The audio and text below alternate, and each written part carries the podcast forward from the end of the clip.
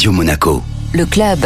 Didier de Cotigny, bonjour. Bonjour à vous. L'Orchestre Philharmonique de Monte-Carlo lance officiellement sa saison ce samedi 24 septembre avec un concert d'exception.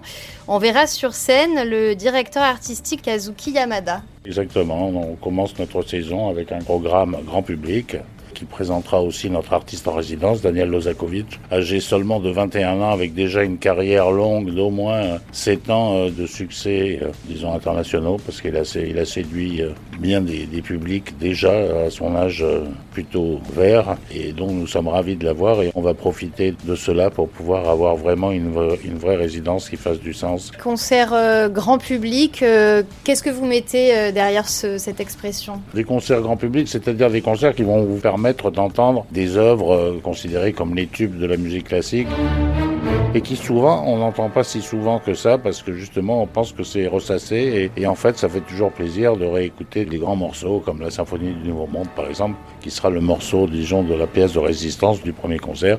Il y a une vingtaine de concerts au programme euh, cette année, la saison va être longue, on va avoir du mal à tout passer en revue mais est-ce qu'il y a des temps forts sur lesquels vous aimeriez euh, mettre l'accent? Bah, Écoutez, des temps forts il y en a toujours mais enfin on essaye d'une part de faire une saison qui soit éclectique on a aussi euh, des références historiques. Par exemple, on, on, a la fin des célébrations pour des commémorations pour le, le centenaire de la mort de, du prince Albert Ier, qui avait été un prince de Monaco extrêmement féru de musique. Il était ami personnel de Saint-Saëns, de, de Massenet, même Ravel. Il a passé des commandes à un nombre incroyable de compositeurs et Monaco était vraiment une des capitales mondiales de la musique euh, pendant son règne. Et donc, on lui rend hommage. Est-ce que vous connaissez bien le public qui vient ici à l'auditorium? Bah, Écoutez, le public, oui, nous le connaissons parce qu'il y a un noyau de public qui sont des fidèles et qui viennent régulièrement. Maintenant, l'intérêt pour nous, c'est d'élargir le public qui va outre les, les, même les, je dirais, les limites de Monaco. Par exemple, avant le, Covid, on avait quand même deux, trois musiques clubs assez importants euh, italiens, notamment de, de Bordighera et de, de Vintimille, de San Remo, qui venaient régulièrement au concert de l'orchestre. Non seulement ils viennent à l'opéra, mais ils viennent aussi au concert symphonique. Et donc, le, le tout, c'est de faire euh, reprendre le chemin de, de Monaco à ces gens-là pour la musique.